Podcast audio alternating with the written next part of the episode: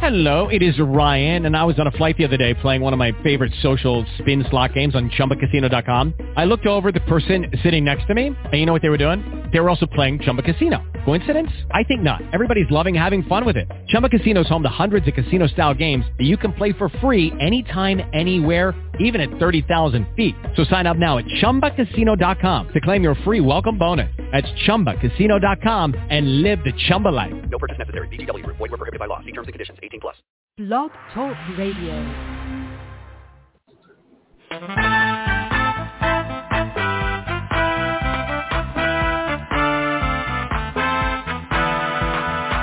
There is a watchman on the wall, bringing forth the written word of God to one and all. Are you getting ready? Will you stand or will you fall? Listen to the watchman on the wall. Watchman on the wall. Listen to watchman on the wall.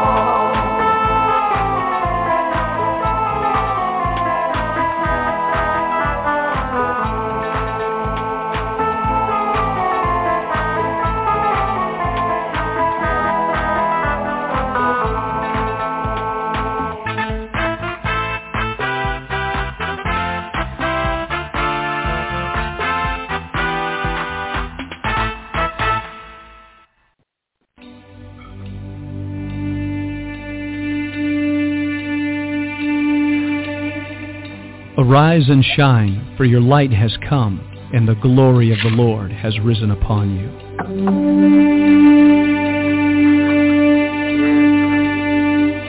A new day has dawned. All over the earth, men and women are arising. It's time for the sons of God to awake.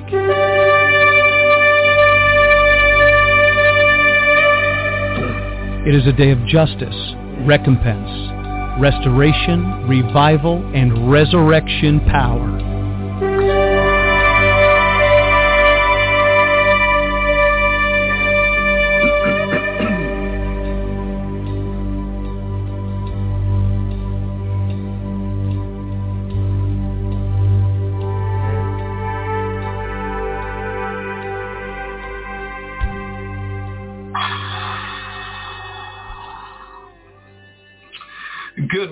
Ladies and gentlemen. This is Vincent Xavier, pastor of New Wine Ministries. Wonderful to be with you on this Tuesday. Trust you had a fabulous weekend. We certainly did.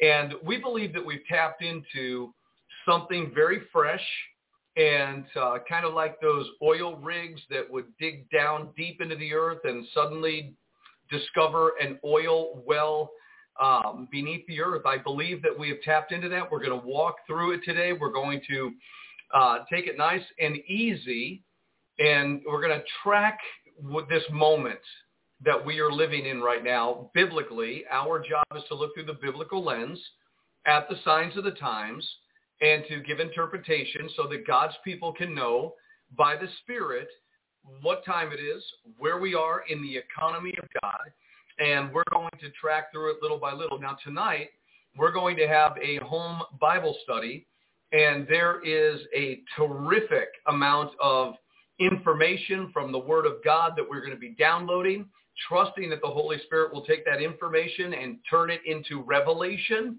and uh, for equipping. This is where we're going at New Wine Ministries. Uh, we really believe that God has commissioned us to do a job and that our work on the airwaves and behind the pulpit is not just an average, ordinary, mediocre thing.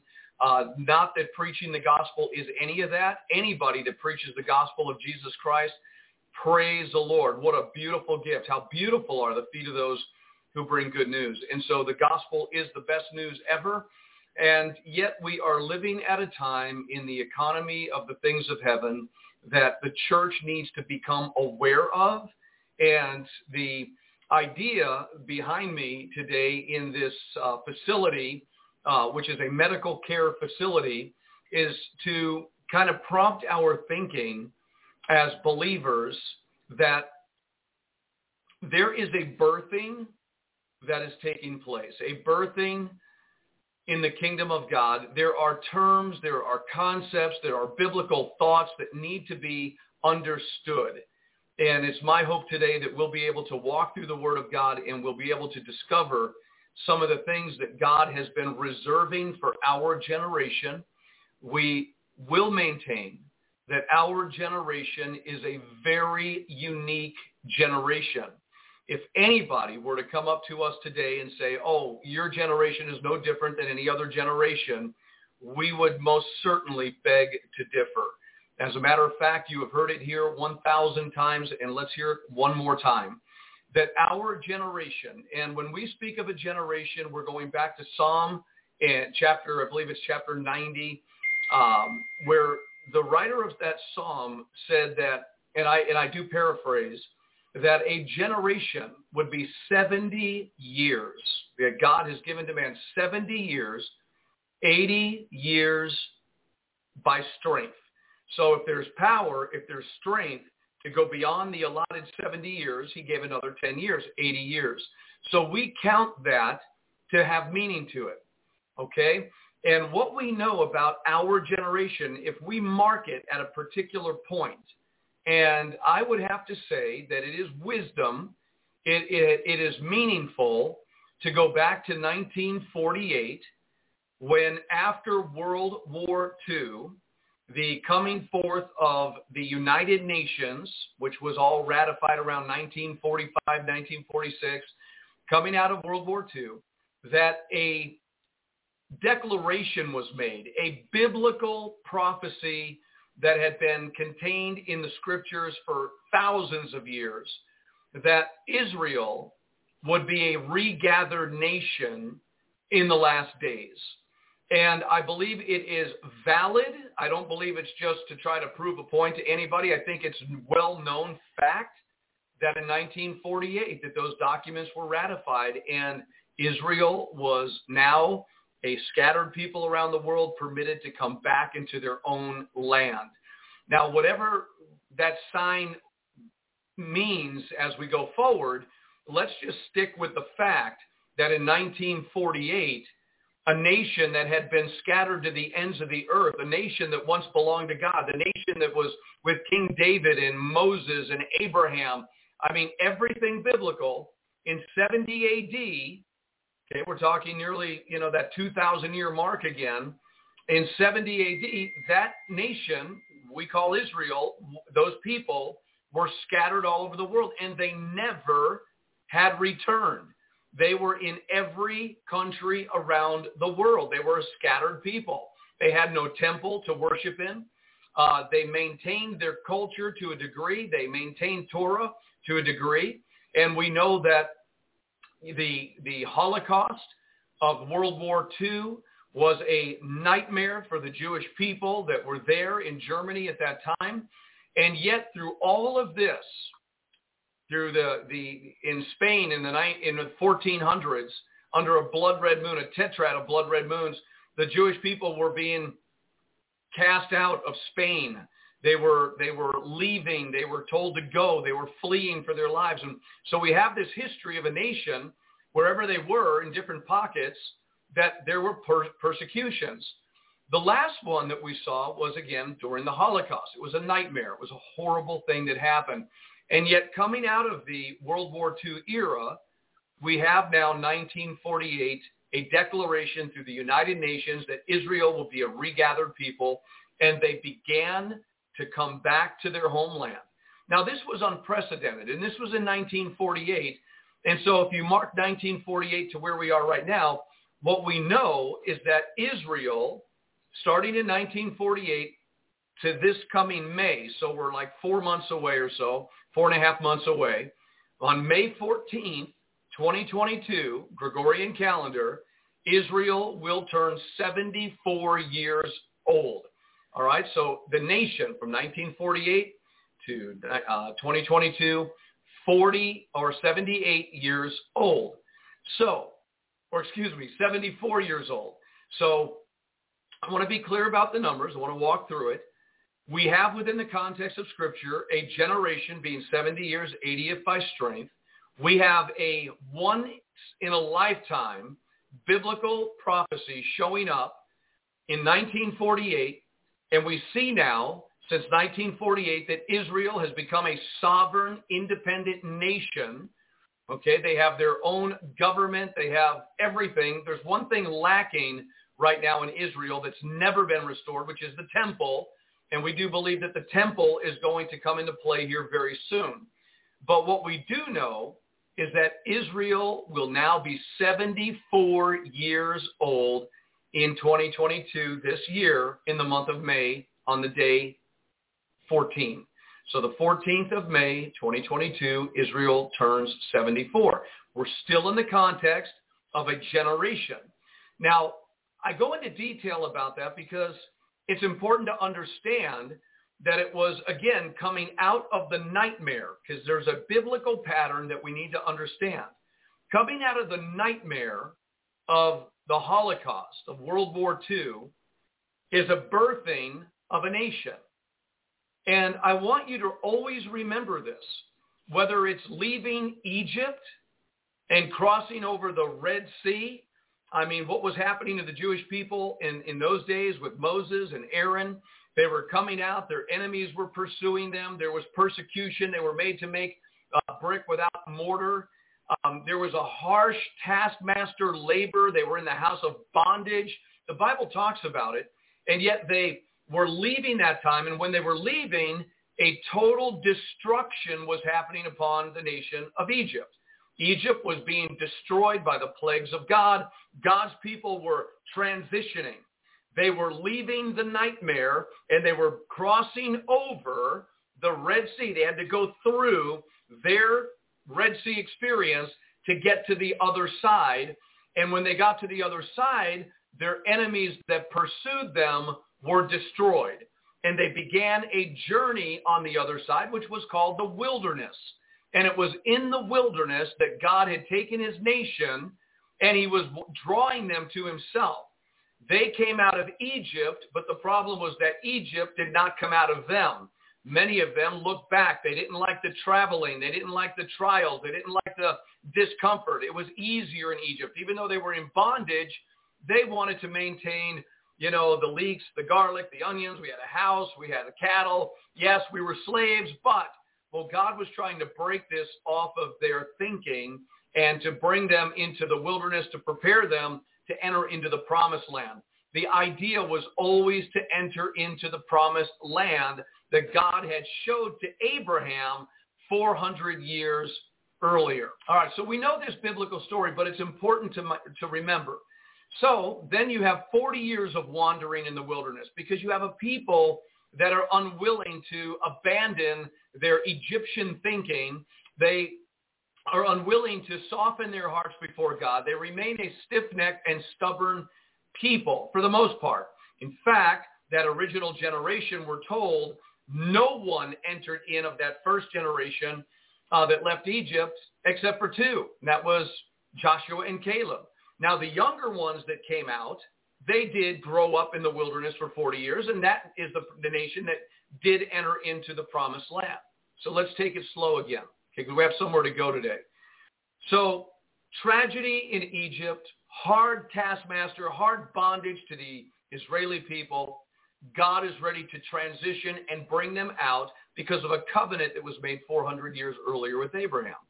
So while turmoil is going on in the world system of Egypt, and the people of God are trying to break free of the shackles, God is raising up an administration. God is raising up an administration to steward the transition from Egypt into the wilderness in the first place, which was to go forward into the promised land. But the first stop, the first part of the journey through the Red Sea, out of Egypt, into the wilderness where God was going to deal with his people and do some incredible things. But there was an administration raised up at that point. I want you to remember that. The administration was Moses and Aaron. They were the ones that were going to steward the transition out of Egypt into the wilderness. Now, for 40 years, that nation those people wandered in the wilderness. They had received the Ten Commandments. They received the ordinances. They built a tabernacle. Uh, they had the, the altar uh, in, in, of God's presence. I mean, everything that happened with Israel was during the wilderness period.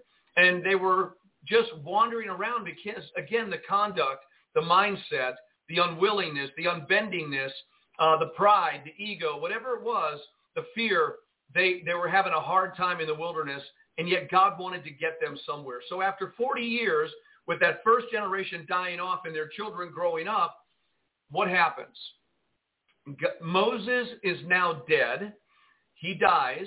And so God raises up a new administration by the name of Joshua. All right. And Joshua now is being raised up to steward the transition from the wilderness into the promised land. So Moses was a ordained, raised up administration to steward the transition from Egypt into the wilderness. Joshua now is being raised up after Moses' death to steward the transition from the wilderness into the promised land. Okay, is that very clear, right? And as Egypt, or as Israel had to go through the Red Sea when they left Egypt, so now the transition from the wilderness into the promised land, there was another going through the Red Sea or the Jordan River. So under Moses, they came through the Red Sea. Under Joshua, they had to pass over the Jordan River. Very interesting. And those passings, whether it was over the Red Sea or through the Red Sea, or through the Jordan River, this is representative of their tribulation period. All right, so there is always a birthing. So when you have a people descending into the waters and then going through and then coming up and out of, that is representative of a baptism. And we know in 1 Corinthians chapter 10 that uh, Israel was baptized unto Moses in the sea. All right, the Bible tells us that. So that baptism is also a birthing period. You know, this is a time of you're going down and dying, and when you come up, it's a new life. And so we saw twice in the economy of Israel that through Moses, the first transition from Egypt to the wilderness, a tribulation period known as going through the Red Sea. Then Joshua, the new administration to transition and to steward the transition from the wilderness into the promised land going through Jordan. They walked right over. God supernaturally did this work. And this is the transition from one place to another, but right in between this place called the Red Sea or the Jordan River. Now, this is historical. And if we can understand, and we fast forward now to Nazi Germany, the Holocaust in the 1930s and 40s, that again, persecution breaks out. Massive persecution is breaking out against Israel, a nightmare persecution. And they go through the Holocaust, and then those who survived the Holocaust come out of World War II, and now the documents are ratified for a people to return to their homeland after 1900 years of being scattered. I say all this to let us understand in our hearts and minds, this is reality. This is history. This is biblical history and, and American history and Jewish history.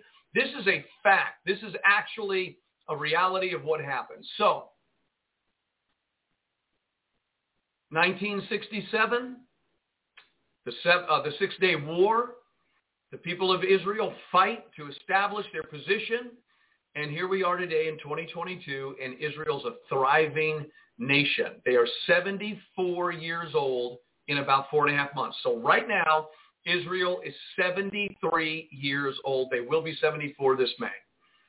So why, what is this? What are we talking about here? To the Jew first and then to the Gentile, right?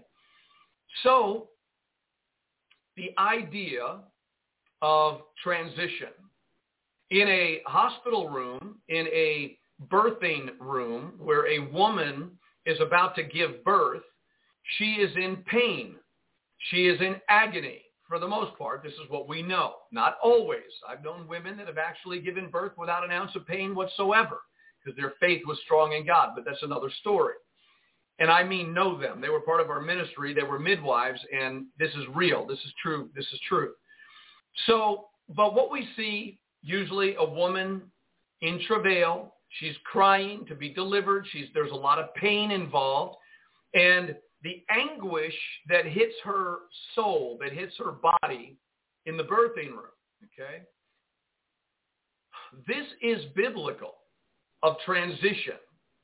Now, the, the, the, the baby in the womb, as I understand it, as the anguish of the mother is going on, as the travailing is taking place, there comes a moment of transition where the baby literally transitions into the birthing canal. And this is where I understand that this is where the birthing takes place in the time of transition, this transition moment. Okay? Transition, transition, transition. I'm being as thorough as I possibly can. Transition, transition, transition. And every transition from one point to another, one place to another, one experience to another, must be stewarded by a particular administration. In the birthing room, there's a doctor, there's a nurse, there's a midwife, there's a father bringing his, ch- his child back into the earth, whatever. There's got to be an administration stewarding the transition. All right, so we talk about that. Let's go back to the day when Jesus Christ was born, 2,000 years ago. 2,000 years ago, Jesus was born in a society where Herod wanted him killed. Okay. Um, it was a time of transition. What was happening 2,000 years ago in the birthing of the Messiah is the past 1,500 years of Mosaic law. Okay. And this is not against Moses. This is not against the Jews. This is all a part of the economy of God in the heavens. 1,500 years of the Mosaic Law, which the Apostle Paul wrote and said that was only a schoolmaster to bring us to Christ. It was a temporary thing, although it was a long temporary, 1,500 years, the Jewish people lived under the context of the Mosaic Law. No doubt about it, with all the ordinances, commandments, all, all of it, everything that was connected to and what they had received. So, Jesus now is coming into the earth. When? In the dispensation of the fullness of time. So in the economy of heaven, Galatians chapter 4, Jesus is birthed into the earth. They want to kill him. Nothing easy about transition. Nothing e- easy about birthing something, right? So he survives. He comes up to the age of 30. He begins his ministry. And what is Jesus doing? Jesus is on the earth fulfilling every requirement of the law of Moses. He's not doing away with it.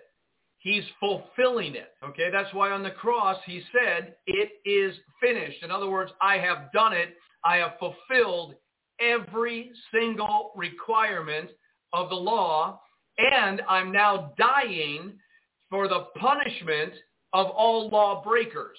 I'm paying the price for all of Israel who broke that law. I fulfilled it, and now I'm paying the price. I'm taking the penalty for all of the lawbreakers. This is what he's doing. Why is he doing it? Jesus is birthing a new dispensation. Now, the dispensation that the Bible talks about is the dispensation of God, the dispensation of the gospel, and the dispensation of the grace of God.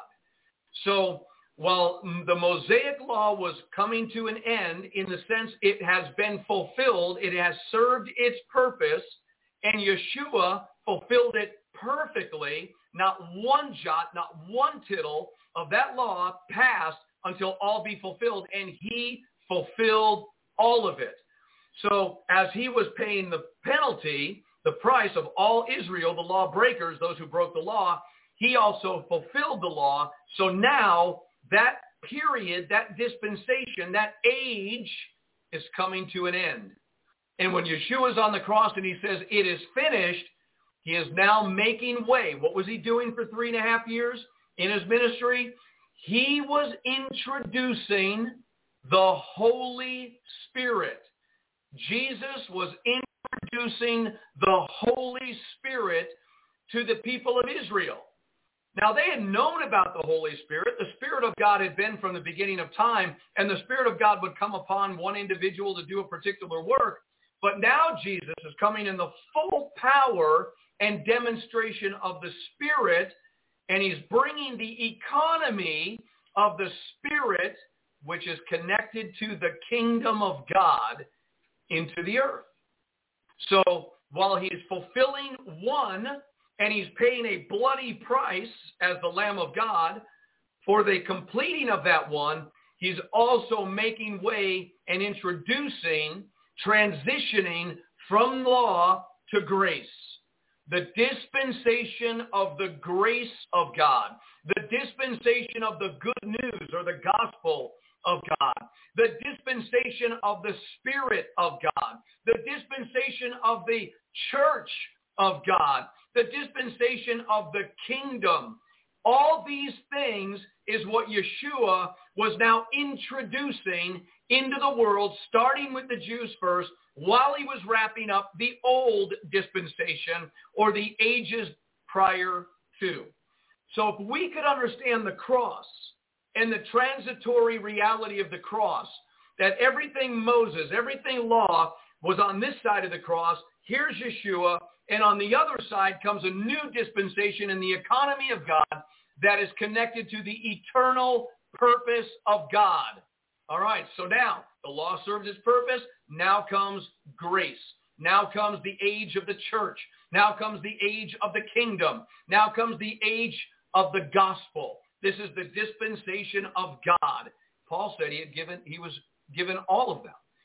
So Yeshua, Jesus, he came to introduce the new dispensation. Okay, this is important. He raised up his disciples in order to steward the transition. You know, in 1 Corinthians, I believe it is chapter 4, where Paul talks about we are stewards of the mysteries of the kingdom of God. Stewards of the mysteries.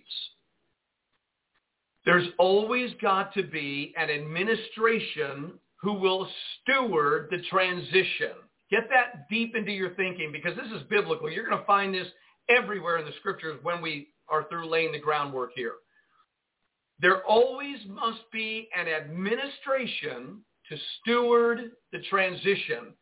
Jesus was bringing in the new dispensation in the economy of God, what would be, but he needed to have an administration that would steward that transition. And the administration that he raised up were the apostles, the disciples.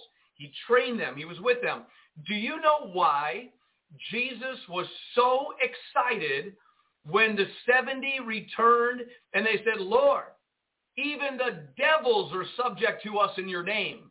And then it says he turned and he prayed to God and he gave thanks. I thank thee, O God. Why was Jesus so excited about that? Because the administration that he was raising up, he was now hearing by them that the power of the kingdom of God was being transferred to them. When Jesus imparted unto them, when he laid hands on them, and he said, receive the kingdom, or then he sent them and go and do, cast out devils, heal the sick, raise the dead. And they came back saying, we did it. He was so excited because he understood that that administration of the apostles, that they now have gotten the weight of the power of the kingdom so that they could transition, they could steward the transition from the age of Mosaic law into the age of grace, the age of the kingdom, the age of the spirit, the age of the church, okay? And so what does this mean? When Jesus died on the cross, we know that he rose on the third day. And then he began to appear to the disciples. And we know that he spoke to them of things concerning the kingdom of God, the book of Acts, chapter 1. And so he's on the earth after his resurrection for 40 days and 40 nights. And then after that 40 day and 40 night time of Yeshua being on the earth, going here, going there, appearing here, appearing there, all this incredible stuff he was doing, he now brings them to the Mount of Olives and he is taken up and they all watch him go up. Okay. he's now leaving the earth and he's about to release something, kind of like Elijah and Elisha. Elisha, what do you want? I want a double portion. Now, they had already received prior to Jesus' death, remember, or no, right after his death when he breathed on them and said, receive the Holy Spirit, and they received the Holy Spirit. So they got a foretaste of it. They had already been operating in the power of the kingdom by laying hands on the sick, raising the dead, casting out devils. Even the devils are subject to us. So the, the, the administration is getting stronger and stronger. Now, book of Acts, the Lord is being taken up. Everybody's watching.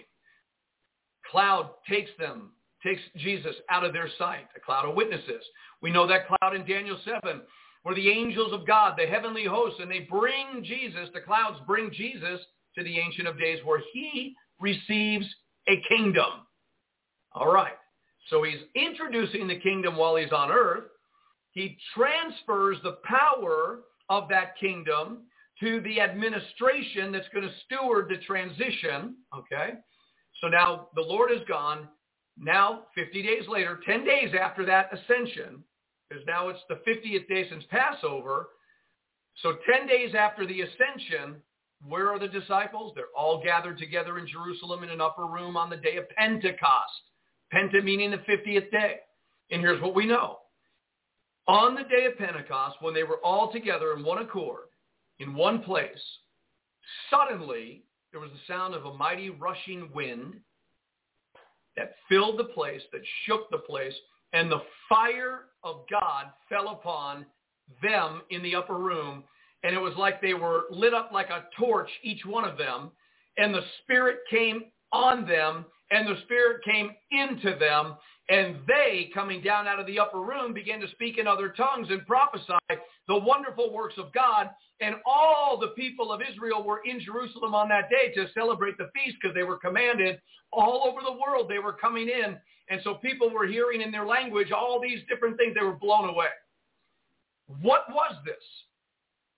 On that day, 10 days after Yeshua's ascension, which was 40 days after his resurrection from death, on that day, Jesus transferred upon the ecclesia the equipping of the stewardship because the, er, this early church now is going to have to continue to bring about the transition to the Jews first.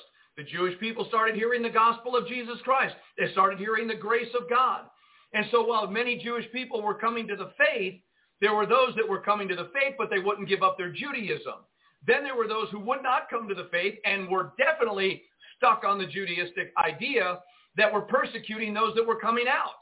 So it, the requirement of the administration to successfully steward the transition from the age of law of Moses to the age of grace was taking place in those formative years. The administration of the apostles, the administration of the apostles, the evangelists, the pastors, the teachers, the prophets, they were all active in the book of Acts. They had Agabus was a prophet of God. There were prophetesses. There were uh, deacons. There were evangelists. They were pastoring. They, this was fivefold ministry extraordinaire in the book of Acts. Under the power of the Holy Spirit, under the influence of the Spirit of God. They're healing the sick. They're raising the dead. They're casting out devils. There's an administration of the kingdom of God, and the church is now given the right to steward, but it was the apostles initially that were stewarding the transition. What was the transition? In 70 AD, the temple was destroyed. The Jewish people were scattered to the ends of the earth. The gospel had already begun to be uh, transported all over the world. The apostle Paul was traveling all over the world. Stephen was going, Philip was going, there was movement everywhere. The ecclesia was moving out, even in persecution. The gospel was being preached. The grace of God was being preached. Jesus was being preached. And so through the power of the Holy Spirit, the apostolic administration that was given the task of stewarding the transition from one age to the other was successful. And we have been in, we have been in the dispensation of the kingdom, of the church, of grace, of the gospel for 2,000 years. In other words, what happened back in the early days of the church, the stewardship was required to burst through. It could have been killed. The baby could have been destroyed because there was a devil standing at the womb, just like Moses, just like Jesus. Now the birthing of the church, and the devil is at the womb to destroy this man-child.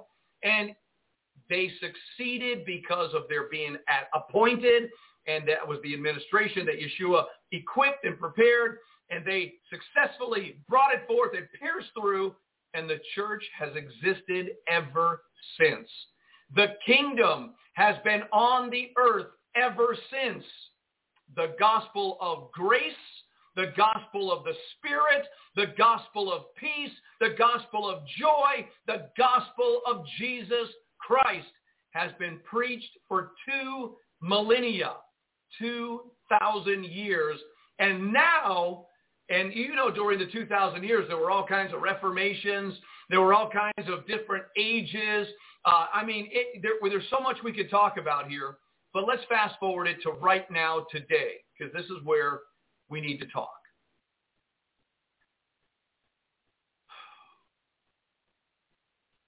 The age of grace, the dispensation of the gospel, the dispensation of the kingdom. The kingdom of God has been activated on this earth for 2,000 years. Don't believe anything else. I will read to you scripture after scripture after scripture how the kingdom of God has been active and operable upon this earth for 2,000 years. And there have been those who have stewarded uh, the power of that kingdom. Now, that's always the church, by the way.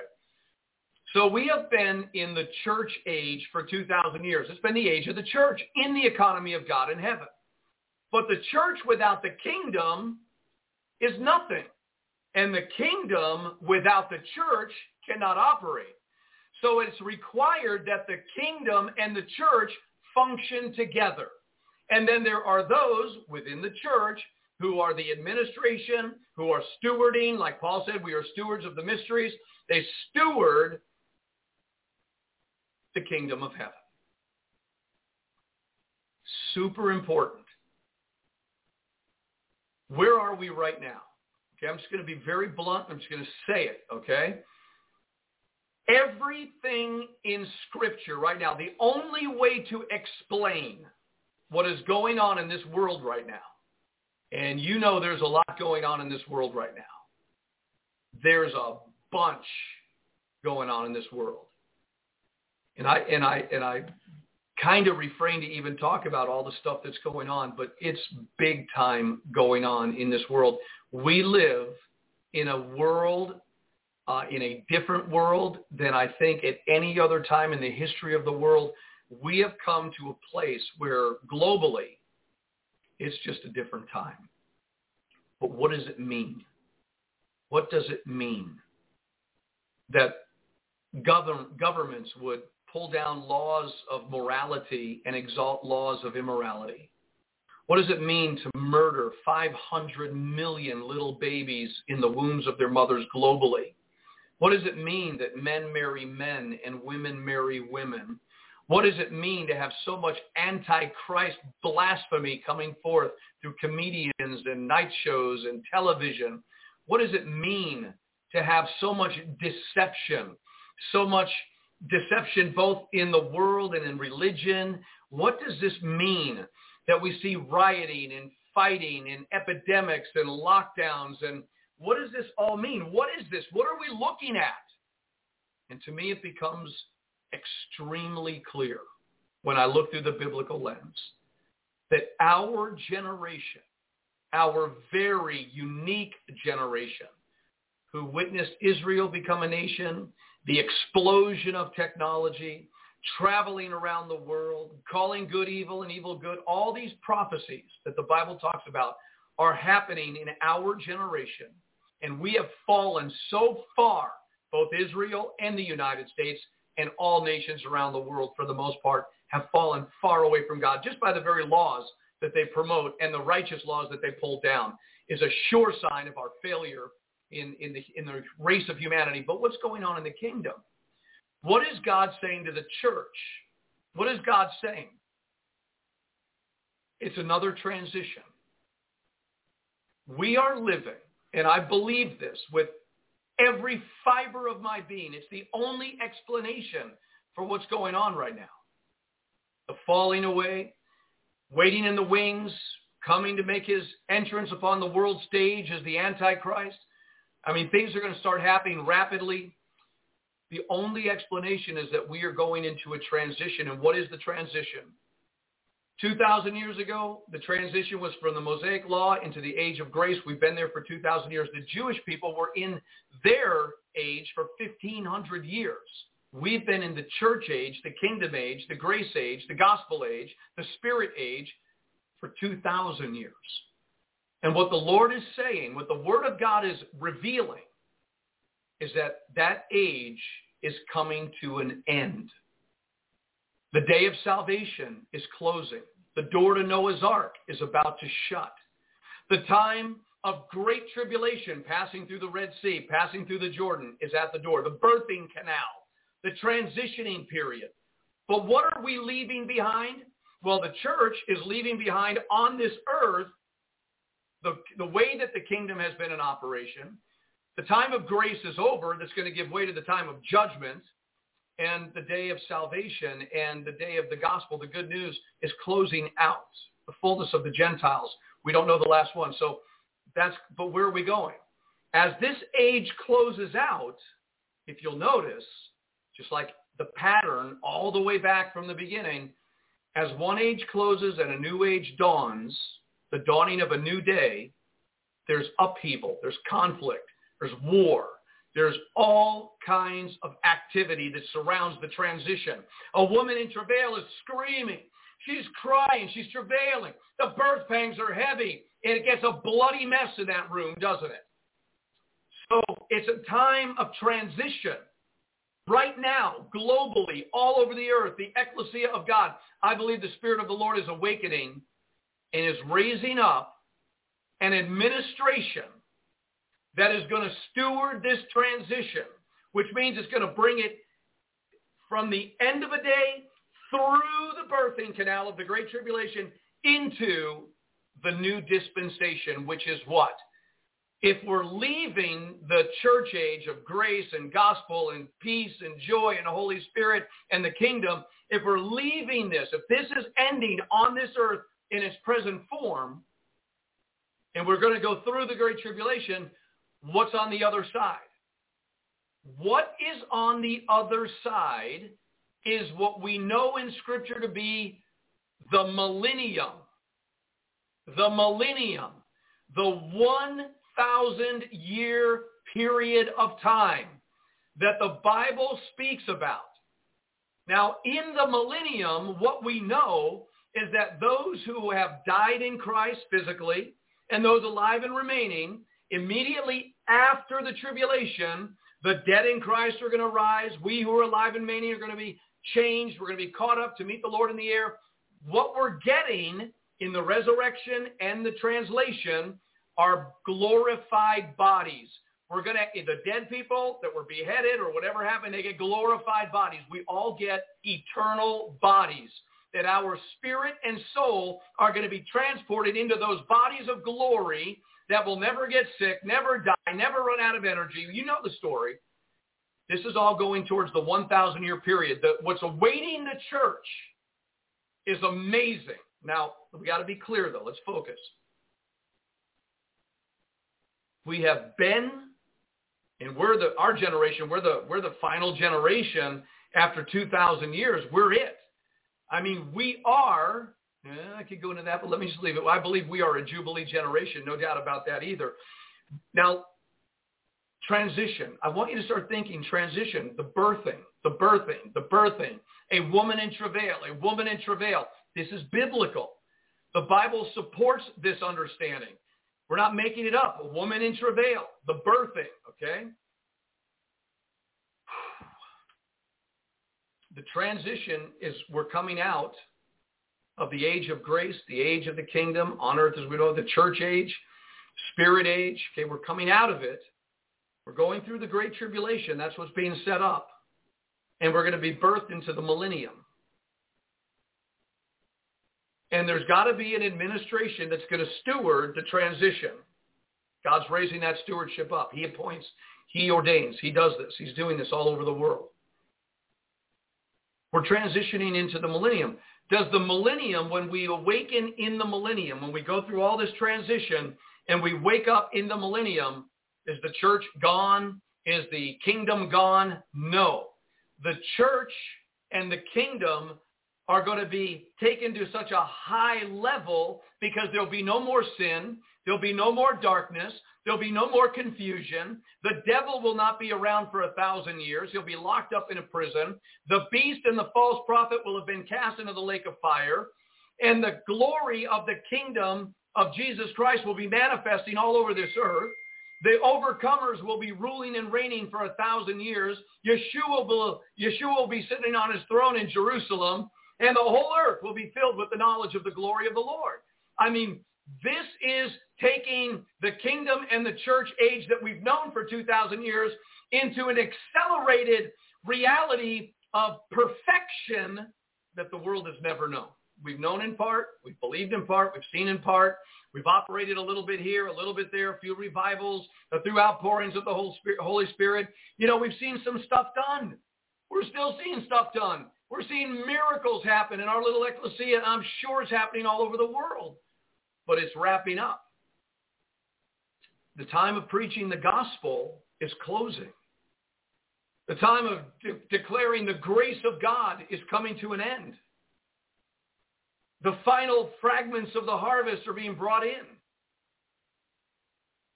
The time of the church, the emphasis on the church wielding the power of the kingdom and the kingdom established in the church, that, that's drawing to its conclusion in its present form. We are getting ready to transition from that age called the kingdom age and the church age and the grace age and the gospel age into the millennium. Now, what is unique about the millennium? The millennium will be all Christ. I'm going to let that just sit for a second.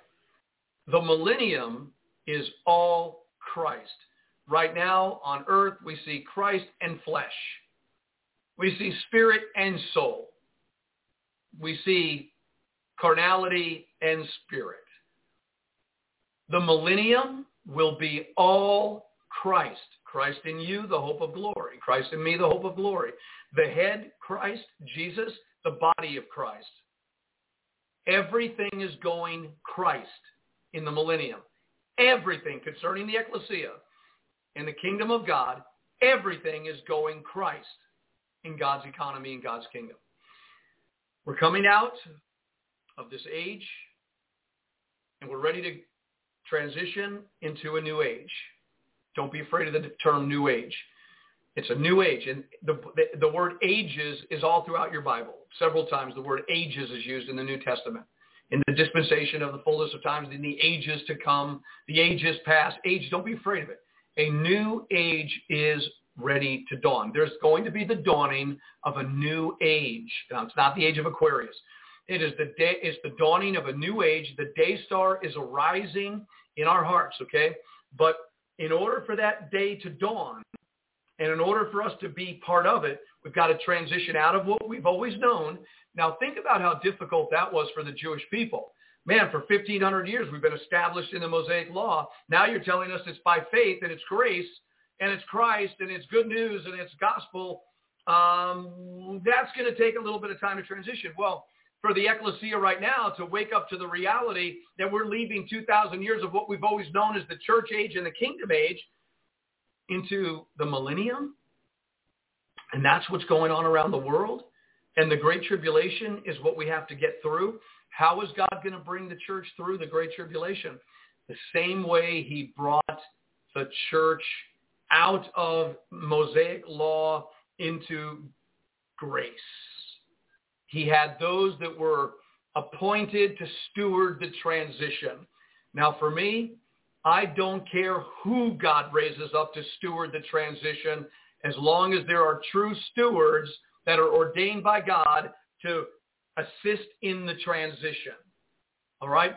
We have got to make it through the great tribulation without falling away, without our love growing cold, without hating and being offended and getting into bitterness and uh, carnality and beating the men servants and the maid servants. We have got to make sure, and a proper administration will assure that that doesn't happen.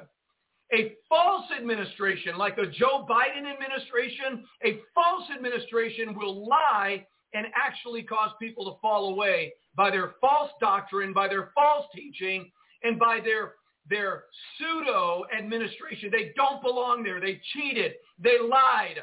The election was a lie, but it just shows what God's doing here. I'm just telling you the truth. This administration is not stewarding this nation into greater things. This is a destruction. So there is a false administration claiming to be the people of God that are supposedly stewarding this, this moment, and they're lying like crazy to the people, disarming them, preventing them from getting ready to have to endure through the times that are coming to make it through. They're lying like through their teeth because they're not a true administration. So whoever the administration is, what we desire, what we pray is that just as God trained up the apostles to be the administration to steward the transition, that in these last moments of transition, the time of leaving one and going into another and everything in between, that God will raise up a stewardship, a administration to steward the transition. This is important. And tonight in our Bible study, man, did I get some really good stuff. I want to, I, we're going to have an amazing Bible study tonight. See, to me, this is revolutionary in my thinking. And the reason why is that I was told years ago, and you know, you got to be careful what people tell you. I was told years ago that we are in the church age and that the last 2,000 years has all been the church age and we're going to be transitioning from the church age into the kingdom age. But that's not true. It sounded right. I actually preached it before. But it was false. And because we're, we're spending time in the Word of God, we don't think we know it all just because we've been reading the book for 40 years. The Spirit and the Word are still at work. And the obvious reality is Yes, we have been in the church age for 2,000 years, but the kingdom commenced when Jesus introduced it into the world 2,000 years ago and gave the church the kingdom to operate in, to bring us from generation to generation and to break through into being still existing is because the power and demonstration of the kingdom of God, which is connected to the Spirit of God. No, it's not true that we're in the church age and we're going to go into the kingdom age. No, the church age is connected and functions with the kingdom. And the kingdom without the church lies dormant. So we have been in the kingdom and the church age. Now, in the millennium, the church will be there. In the millennium, the kingdom of God, because Jesus went to receive the kingdom, didn't he? So Jesus on earth introduced the kingdom, and we could read all about it. We started last week. But when he died, resurrected, and ascended, he went and he got the title deed of a kingdom. And he sits at the right hand of God in heaven. And what does he do? He's confirming the word of God on earth with signs and wonders following. So it's been an active kingdom on earth, but the day comes when he comes to lay rightful claim all over the world and to manifest the full weight of his kingdom. That's coming. That's part of the millennium. So we don't deny that we've been in the, in the church age the kingdom age, but it's going to be taken to a much higher level. So what occupies my mind right now is how the administration God is raising up in this hour to connect itself to the ecclesia to make sure that this transition will be successful. We because of God's heart, do not want any of God's people to fall away. We don't want any of God's people to be deceived. We don't want any of God's people. I want to tell you something uh, to miss the mark on this. Do you remember the utter failure of the disciples in the Garden of Gethsemane? Do you remember that throughout the gospel, the you know Jesus having his last supper with them, for example, uh, they're sitting at the table, and he said, "One of you is going to betray me," and they start asking themselves, "Is it me? Who is it? Who's going to do this?" And then they got into a strife at that very moment. Jesus is telling them he's ready to die. They're striving over who's going to betray him, and then they start getting into a strife of who's greatest. Can you imagine Jesus' Last Supper telling the disciples he's ready to die and suffer, and they're wondering who's going to be the greatest among them? Unbelievable. But the failure got even worse. Three and a half years the Lord had trained with them. He'd been training, training, training. At times he was exasperated with them. He rebuked them. He reproved them because they had issues. But do you remember in the Garden of Gethsemane the great failure of the Apostle Peter? I do not know the man. He literally openly denied Jesus Christ. Horrible failure. All the disciples in the Garden of Gethsemane, they fled that night. I'm telling you this for this reason. We have been in training, those who have been apprehended by God, to get ready to be uh, ordained to steward this transition as Christ is raising up an administration in these last days.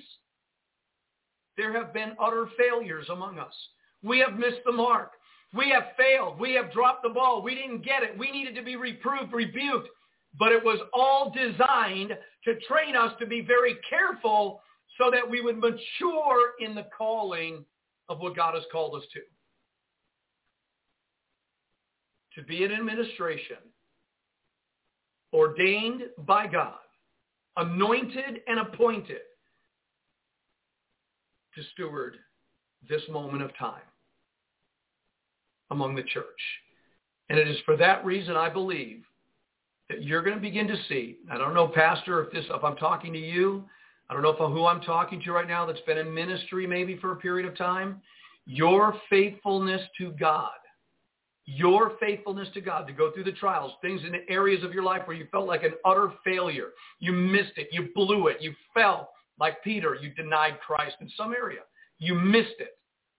I tell you now that God used that to discipline you. He didn't abandon you. He doesn't hate you. It's not who you are. Your failure is not who you are. A failure worked in you a greater transformation. And now you're coming out wiser. Now you're coming out clearer. And God is still working. And what's going to happen is God is going to begin to send to your ecclesia God is going to begin to send to you men and women who have faith in Jesus Christ who need to understand that we are at the end of a church age, the end of the kingdom age as we have known it, and that we are about to transition through a great tribulation into the millennium. And this has to be stewarded. This conversation, this narrative, this biblical narrative has to be shown to the people that we're coming to the end of something. Even though you just got born again, it doesn't mean it's just beginning. You're just getting brought in at the end of the end of the ages of the church age. Another secret. Another secret. Pastors, I tell you, if you'll get hold of this, if you'll understand this, then it could only be by the Spirit. And it only could be because God called it to be. Remember when they left Egypt, the Israelis? Well, Moses was there to transition it steward the transition with Aaron, ordained by God. But who left? Mothers, fathers, children, grandchildren, families, babies.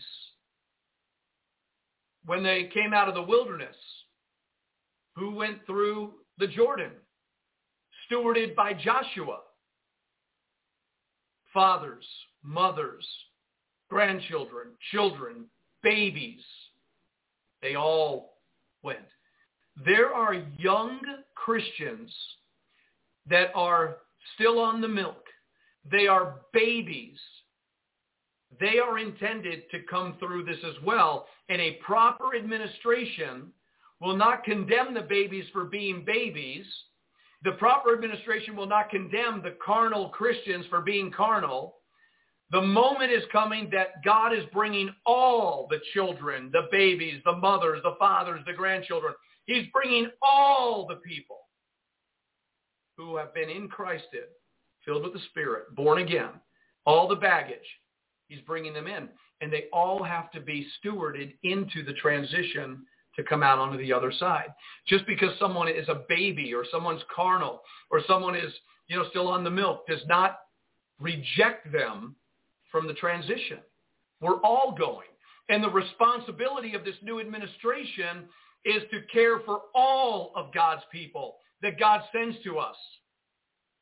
We straighten out their thinking by the word of God, by the revelation of the Spirit, by the admission that what we're witnessing, something's ending, something new is beginning. We see a great tribulation rising, but we have to steward through it to get to the other side, which in our dispensation, this dispensation of God, will be the dispensation of the millennium, where the kingdom and the church will be in full power, no delays, no shortages, perfection in glorified bodies, the church stewarding the kingdom, ruling and reigning on the earth for 2,000 years, for, for a thousand years.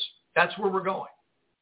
We've got to bring all the babies, all the children, all the young men, all the elders, all the women, all the, everybody that's connected to Christ. So Pastor, I declare unto you, I believe that you will begin to see through your faithful ministry God starting to send people because he's putting a touch upon you. He's mantling you to be part of an administration, which has to happen all over the world. It's not just localized over there, and that's the only place. No, this is an administration in China, an administration in Russia, an administration in South America, an administration in Africa, an administration all over the world everywhere where God is raising up to bring the ecclesia to an understanding to get them ready to steward the transition to bring them into without losing them. Without losing them. And I declare unto you that your years of service to the Lord have been but training for this moment.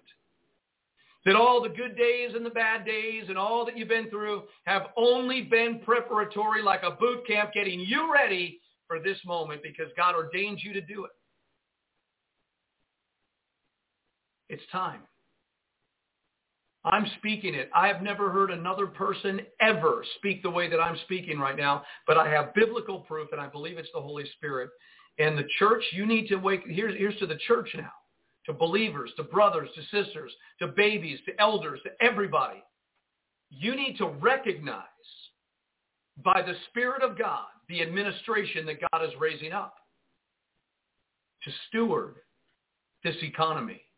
Paul the Apostle, he knew he was ordained by God to steward the transition.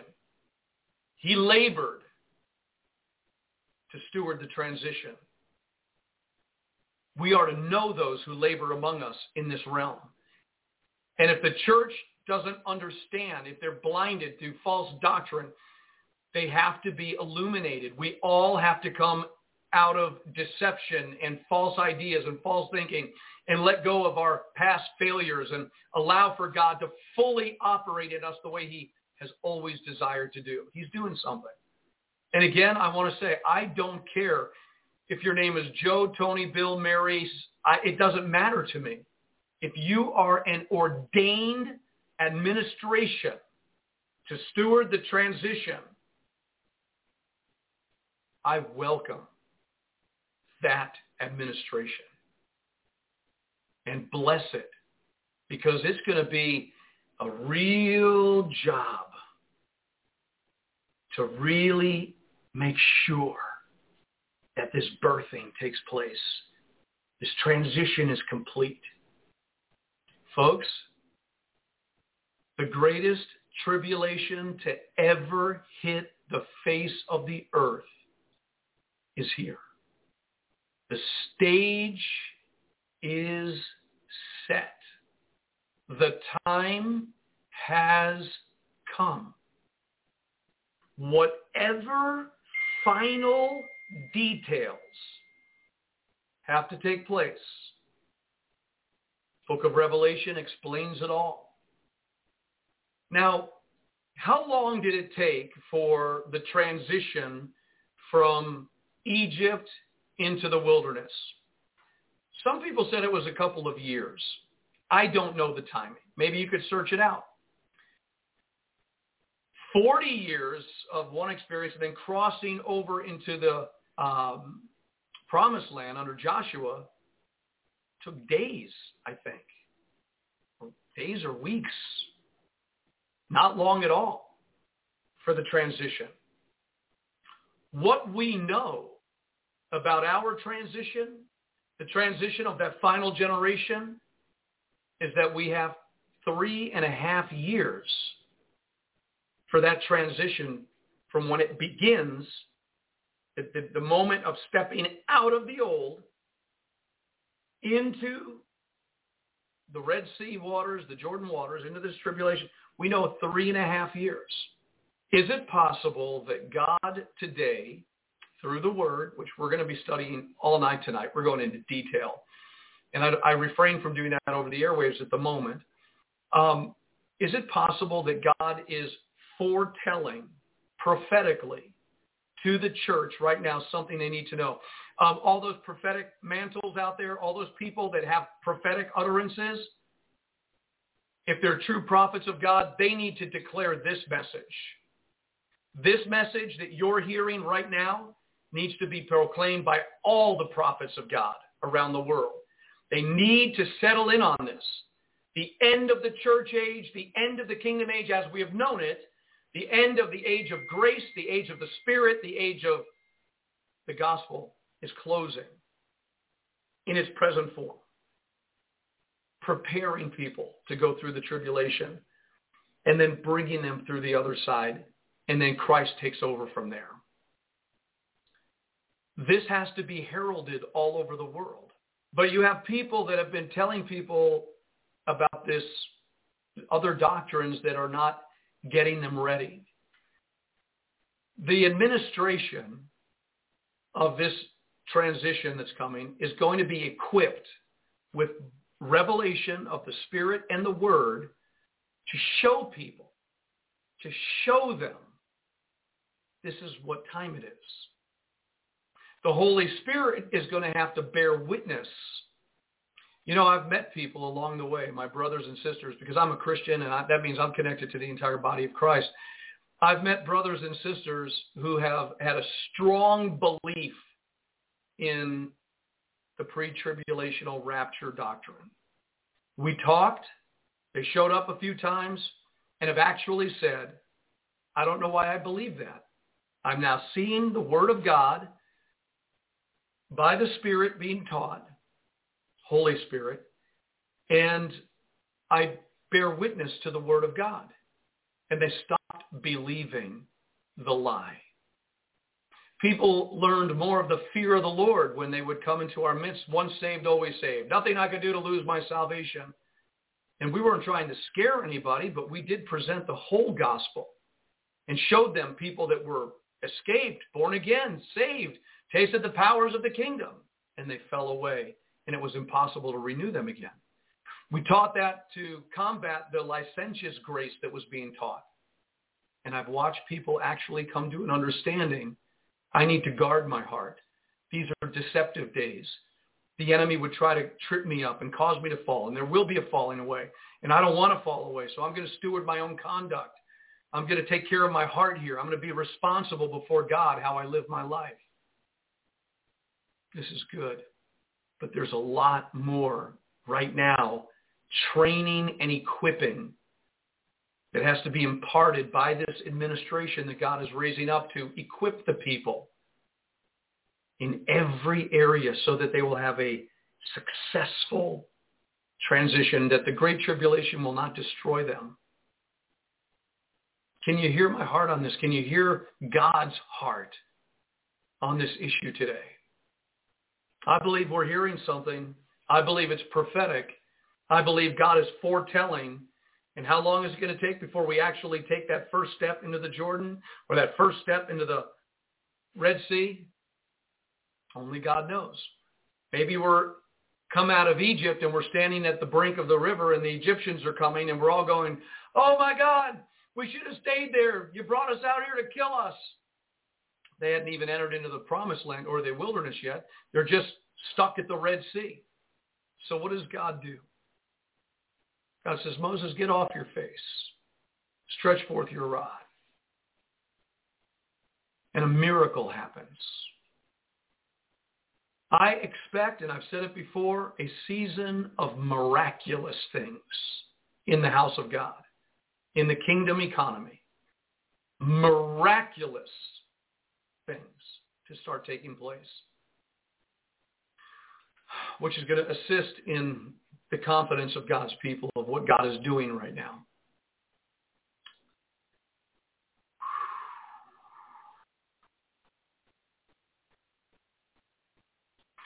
Well, so how do you tie all this in with 5G towers being rolled out? How do we tie this in with all the stuff that's going on in the world today? We recognize it for what it is. We recognize it for what it is. It is the beginning of sorrows. Now, if you want to understand Bible, you, you, we have to look at the word and understand that our generation, 50th Jubilee generation, since the beginning of the church age, we're the Jubilee generation, which is so cool because that always talks about something brand new ready to happen. We have to understand that there was a moment in this nation where something called the beginning of sorrows began. I do not believe the scripture teaches that we're going to start the beginning of sorrows. I believe that the world, the, the time of the global beginning of sorrows season has already commenced. The nations of the earth have stepped into it, whether they are aware of it or not, the beginning of sorrows. Wars, rumors of wars, famines, earthquakes, pestilences, commotions, troubles, deception. It's here. The beginning of sorrows, a woman in travail. The birth pangs have begun. Everybody has to come to their own conclusion, but it needs to be taught and we need to understand, well, why do you say that? Well, let's go through it and mark it from the beginning of this generation when Israel became a nation. That is so important. I think the devil gets really upset about that because there's nothing he can refute about the regathering of Israel as a nation in 1948. He can't refute that. What other nation after 1900 years has been regathered, intact, fully functioning? One thing lacking, the temple, that ties into end time Bible prophecy perfectly. Well, we are in the beginning of sorrows. If you haven't noticed that yet, and I, I do believe that the birth pangs are going to intensify. 2022, I believe, is going to be a year of acceleration. We'll see where the next, what are we still got, 60, 70 some odd days? 70 days in the first quarter. Um, we're going to trust God. We're going to press into what we're doing. And we're going to understand our job title. And if, in fact, God is ordaining an administration for the church to assist in the transition. What a high calling that is. What a responsible position that is. That's going to mean that everything of that administration is to the success of the church. That's huge. No longer an administration that the church fosters their ego or it's all about us. No. This administration, it is all about the church's successful transition and to carry them through the tribulation. And how God's going to do that, he promises there's a place in the wilderness where he's prepared a place for this woman. He promises to protect that which belongs to him, the church of Philadelphia, uh, Revelation 3.10.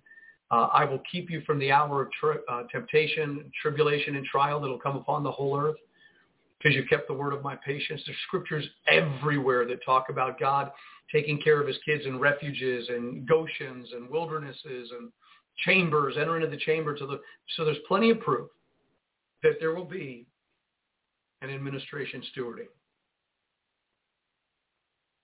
The whole function of this administration.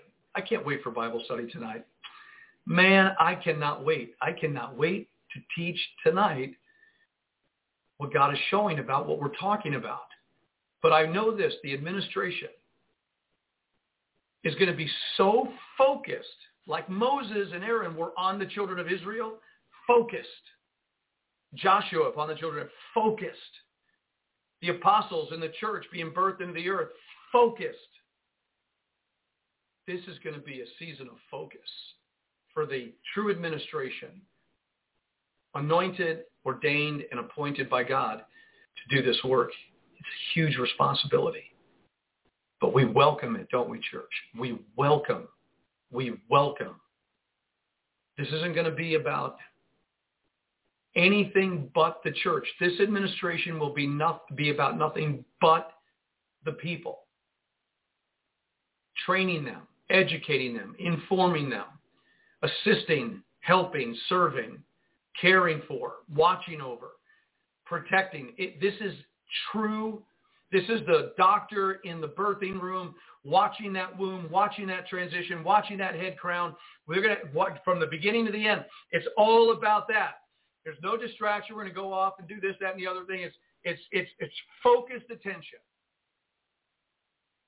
And pastor, all those people that God's going to bring to you, keep this in mind. Keep this in mind.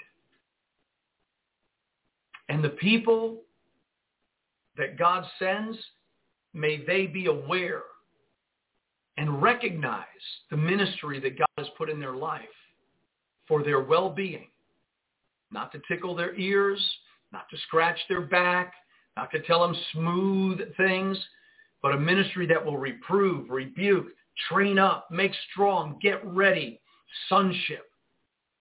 Get them ready to go through. How much time do we have? Nobody knows. Nobody knows. It's at best a guess.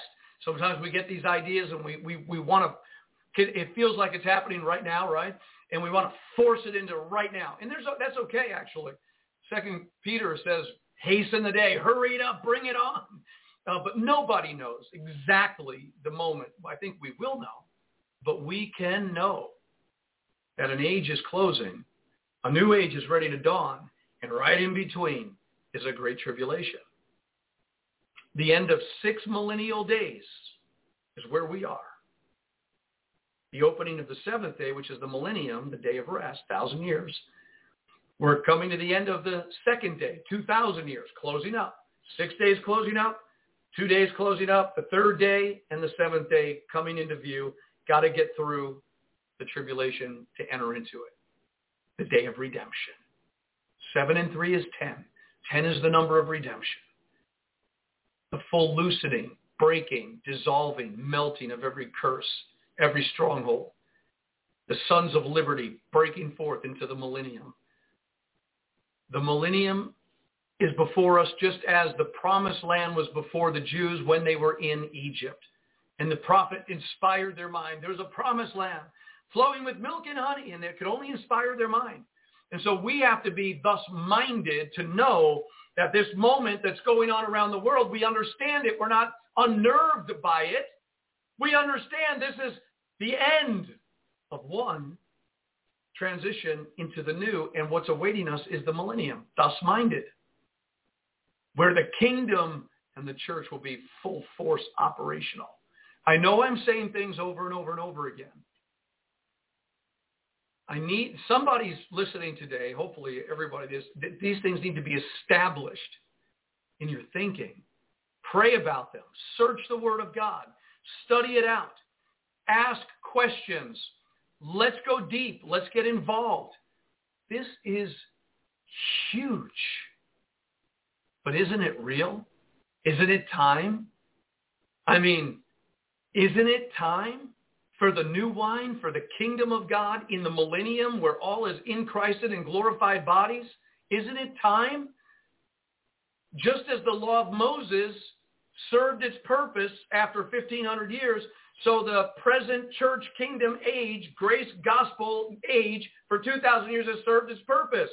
It's not intended to go on and on and on. No, it has to wrap up and there has to be now the fulfillment. The king is coming. The kingdom is coming in full display. And the bride, the glorious church, is going to marry the bridegroom. Oh my gosh. Do you understand how much is going on here? And we have to be thus minded. And Jesus looked beyond the cross to the joy that was set before him. You and I must look beyond the tribulation to the joy that is set before us. The millennium, Christ, new bodies, no darkness. No, I mean, are you kidding me? This is where we're at. I believe this. I give my life to this. My breath my fiber, my being, and what I've shared with you on the airwaves. We're going to break it down in our meetings Tuesday, Wednesday, Thursday, Friday, whenever we can. We can't leave this. This is an oil reserve. We have dug and God has broken something loose in our understanding. And it's not that we haven't been in that area before. I mean, we've been kind of preaching like this all along, but there's something about we, we dug, we had a little bit of evidence, but now the gusher of this anointing, this oil, is here. There's something rich about this. And yes, it would be wonderful if the ma- major church leaders had this revelation and they brought it out and they prophesied it and they taught it and they broke it down and got it. That would be wonderful because everybody loves it. But it is true. This is happening right now. I'm so excited about it because I know one way or the other, I'm a participant.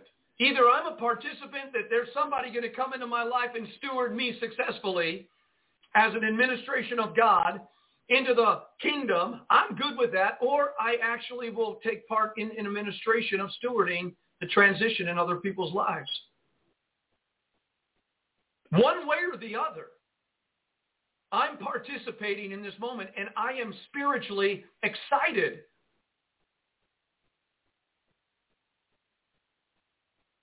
Pride, ego, who's the greatest? It doesn't matter. Before the living God, it doesn't matter.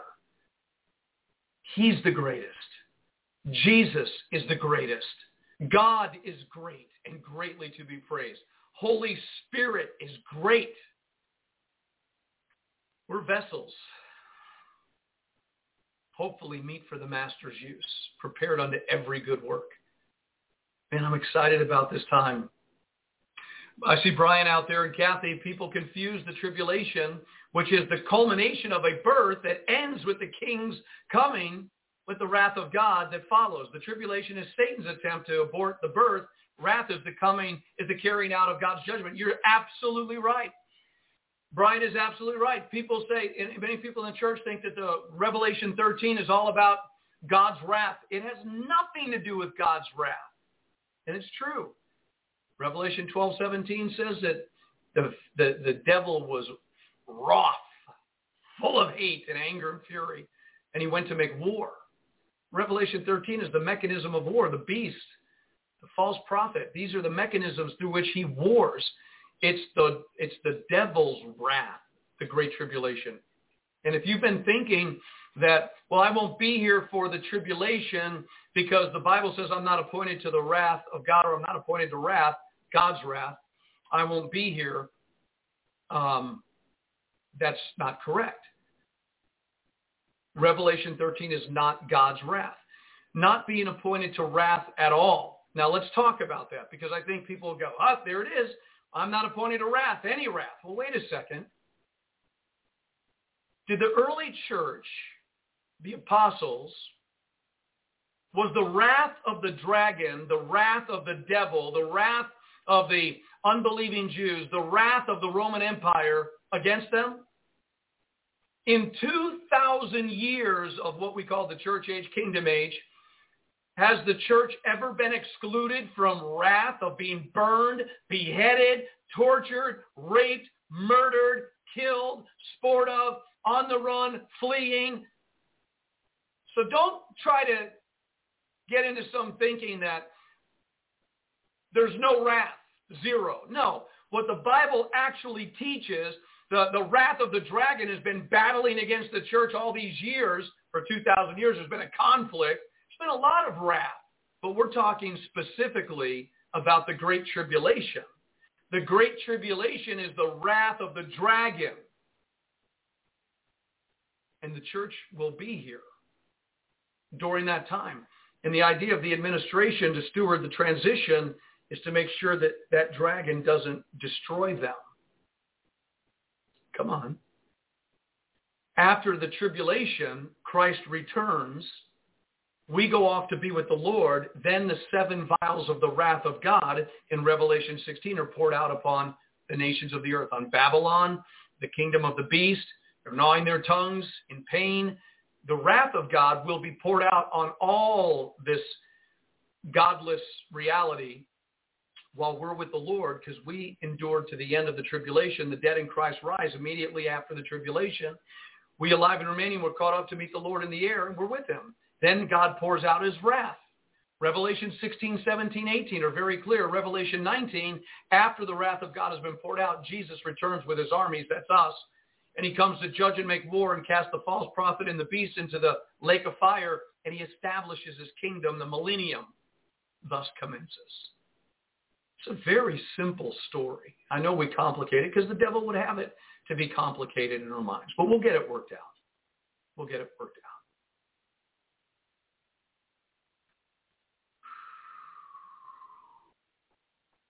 Praise the Lord. I see World of Nobody. Third temple is ultimately the final rejection of Christ by the tribes, Judah and Benjamin. Watched America and Great Britain fulfill the birthright promises to Ephraim and Manasseh. All right, so what I believe our, our friend is saying here is the third temple, the one thing lacking in the economy of Israel, the natural Jewish state of things, is their temple. Uh, and I believe it. I'm in agreement. I believe that when they build the temple and commence animal sacrifices, it could happen any day, by the way. Could have happened years ago. It could happen any day. They've got the temple ready to go.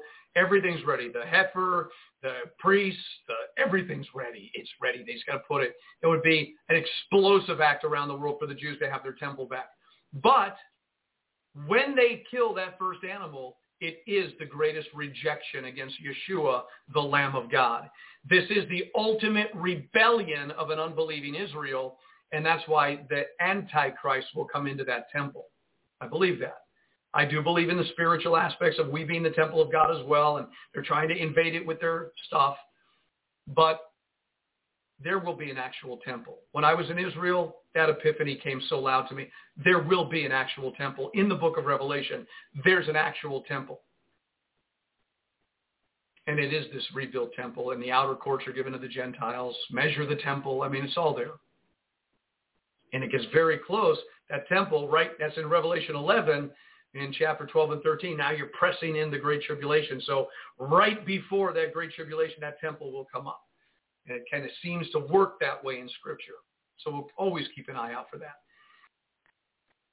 But yeah, it's it's the re, it's the rejection of Israel, and that's why they're going to suffer biblically the things that they're going to suffer.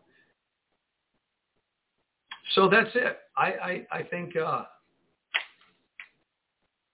I've got it out there. I've got a call coming in. So let's take this call. And we're going to go to our dear friend. I believe this is Brother Mark coming in from area code 916. Good morning. God bless you. Welcome to the broadcast. You're on the air. Oh, good morning, Pastor V. God bless you, sir. Thank you for the blessing, and God bless you. Oh, by golly, thank you so much. I have a comment or two um, on something that you that you had said a little while back, maybe 40 minutes ago, Pastor. Um, you made the comment that you you feel like you're preaching the same thing over and over again, and it almost sounded as though you were offering an apology for preaching the same thing over and over again. But I just want to speak into that for a moment. I don't know if you were offering an apology or not, but my point that I'd like to make is that there is no apology needed. Let, let's check a, let's look at something about the Bible for a moment here. We know that the Bible is essentially the greatest history book ever written. It's a history of the world. It's a history of mankind. It's a history of creation. There are there are no other history books that so accurately and so thoroughly and so exhaustively give the history of the world. This is the history of the world as written by God, as brought forth by the prophets. You know, there are churches everywhere. There are thousands, there are millions of churches who preach a message of peace and prosperity preaching the message of love your neighbor, preaching messages of everything is fine and everything is good. And as we know, one of those messages that everything is fine and everything is good is the the doctrine of the pre-tribulational rapture, the doctrine of once saved, always saved. We know these are false doctrines, and we know that they came about through the ministrations of Satan your ministry, the word that you preach over and over again, thank you, God, is a ministry of get prepared, stand up, take notice, be aware, understand that we are in the last days, that we, the beginning of sorrows has already begun. We, those of us who pay attention to what you have been preaching for the past several years, we're very grateful that you preach these words over and over again because of all the bazillion possible messages a pastor or a priest could select to preach upon based on biblical teaching. These are the messages that are that are appropriate for the times. It's really wonderful. It's good to know that Jesus loves us. It's good to know that he died for us it's good to know that salvation is at hand, that the kingdom is at hand. This is good to know. But what's really germane and what's really appropriate and what's really important at this point in human history is that we have, we are now in the last days. This is the message that needs to be preached. The message that you have chosen to preach for the past many years. That's the message that man needs to hear. Anything else is just sort of a ooh, ookie pookie, feel good, let's all have fun, kumbaya type of message, which in the last days just is not appropriate. You know, you're not here to scare anybody, and we appreciate that. And you're not here to, you're not standing on a soapbox on the corner, unshaven with with unwashed hair, saying the end is near, repent. That that's not your style. You've been trying to reach us, your ecclesia, for a long time to educate us and to let us know we need to prepare. These are the times. This is it. We need to prepare. We need to prepare spiritually and we need to prepare provisionally, physically. So I just wanted to say, Pastor, that we really appreciate how you are hammering that point home over and over again because that's what needs to happen. Uh, yours is not a feel-good ministry, and it's not supposed to be a feel-good ministry. Sir, that's my story, and I'm sticking to it. All right, very good. And thank you for sharing your thoughts. I appreciate that. God bless you, Brother Mark. And uh, stay the course, and we'll be seeing you real soon. God bless you. Appreciate those comments. All right, so what I want to do is open the telephone lines. It's 1034 right now. If you have a question or a comment about what you heard today, and there's just something you would like to share, just like Brother Mark did, the number to call is 818-369-0326. I'll put that up on the board for anybody that would like to call. Give it a minute or so uh, just to see if there's a uh, some thoughts out there that would like to be shared. Um, we're getting ready. Uh, there, this is a double-sided day, and what side of the day are we on, and where are we at right now? That's what we're talking about today. And um, I've enjoyed being with you today. It's been awesome. And we're going to just continue to wait upon the Lord to see what his further instructions are. I would like to ask you if uh, you have a time and you're still watching, we certainly could use your financial support if you would like to support this ministry and undergird it with your prayers and your love and your finances. Um, we don't ask for much. We hardly ever do ask, quite frankly, in a, in a, in a real way. Uh, but we are looking forward to some financial help. Uh, there are a few of you that do give um, about once a month, and we do appreciate and value that. But if you would like to support this ministry, get behind it. And uh, we want to get into other platforms. I uploaded a video yesterday to Rumble. I'm looking at Brighteon. Uh, we will be broadcasting live, streaming live on nwmglobal.org as well as omegaradio.org and of course on YouTube under Vincent Xavier because they kicked me off the other one. And and uh, it's always a badge of courage, right? Um, and then of course YouTube uh, or Facebook. So we're getting out there. We we are looking forward to some um, advancement, and maybe this ministry will be useful. Maybe it'll be wrapped up. I don't know. But while we're on the air, uh, we just appreciate you helping us to pay our bills. That's all we're asking for. And if somebody gets so happy and they just say, you know what, I want to really support that ministry, we thank you for doing it.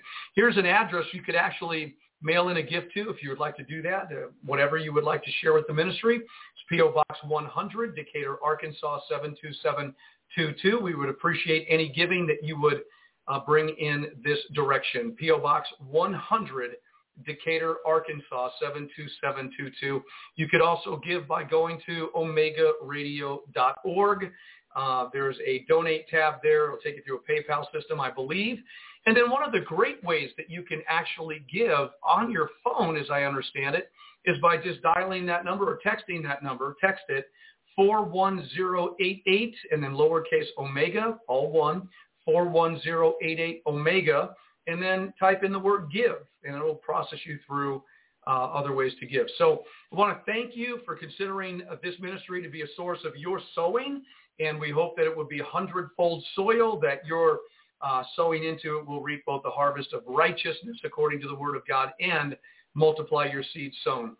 God bless you, saints. We'll see you tomorrow, Lord willing. I should be on the air with Brian and Kathy all the way from Hawaii. Let's see how their transition is going as they're transitioning from Honduras to Hawaii, from Hawaii to Tennessee. That's what we heard last week. We'll see them tomorrow on the air.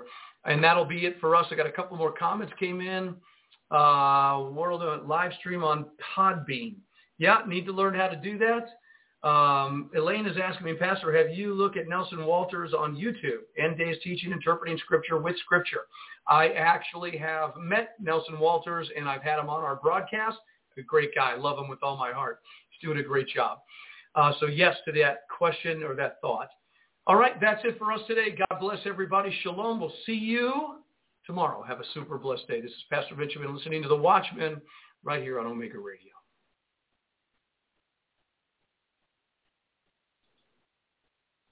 It is Ryan here, and I have a question for you. What do you do when you win? Like, are you a fist pumper, a woohooer, a hand clapper, a high fiver? I kind of like the high five, but if you want to hone in on those winning moves, check out Chumba Casino. At ChumbaCasino.com, choose from hundreds of social casino style games for your chance to redeem serious cash prizes. There are new game releases weekly, plus free daily bonuses. So don't wait. Start having the most fun ever at ChumbaCasino.com. No purchase necessary. VGW. Void were prohibited by law. See terms and conditions. 18 plus.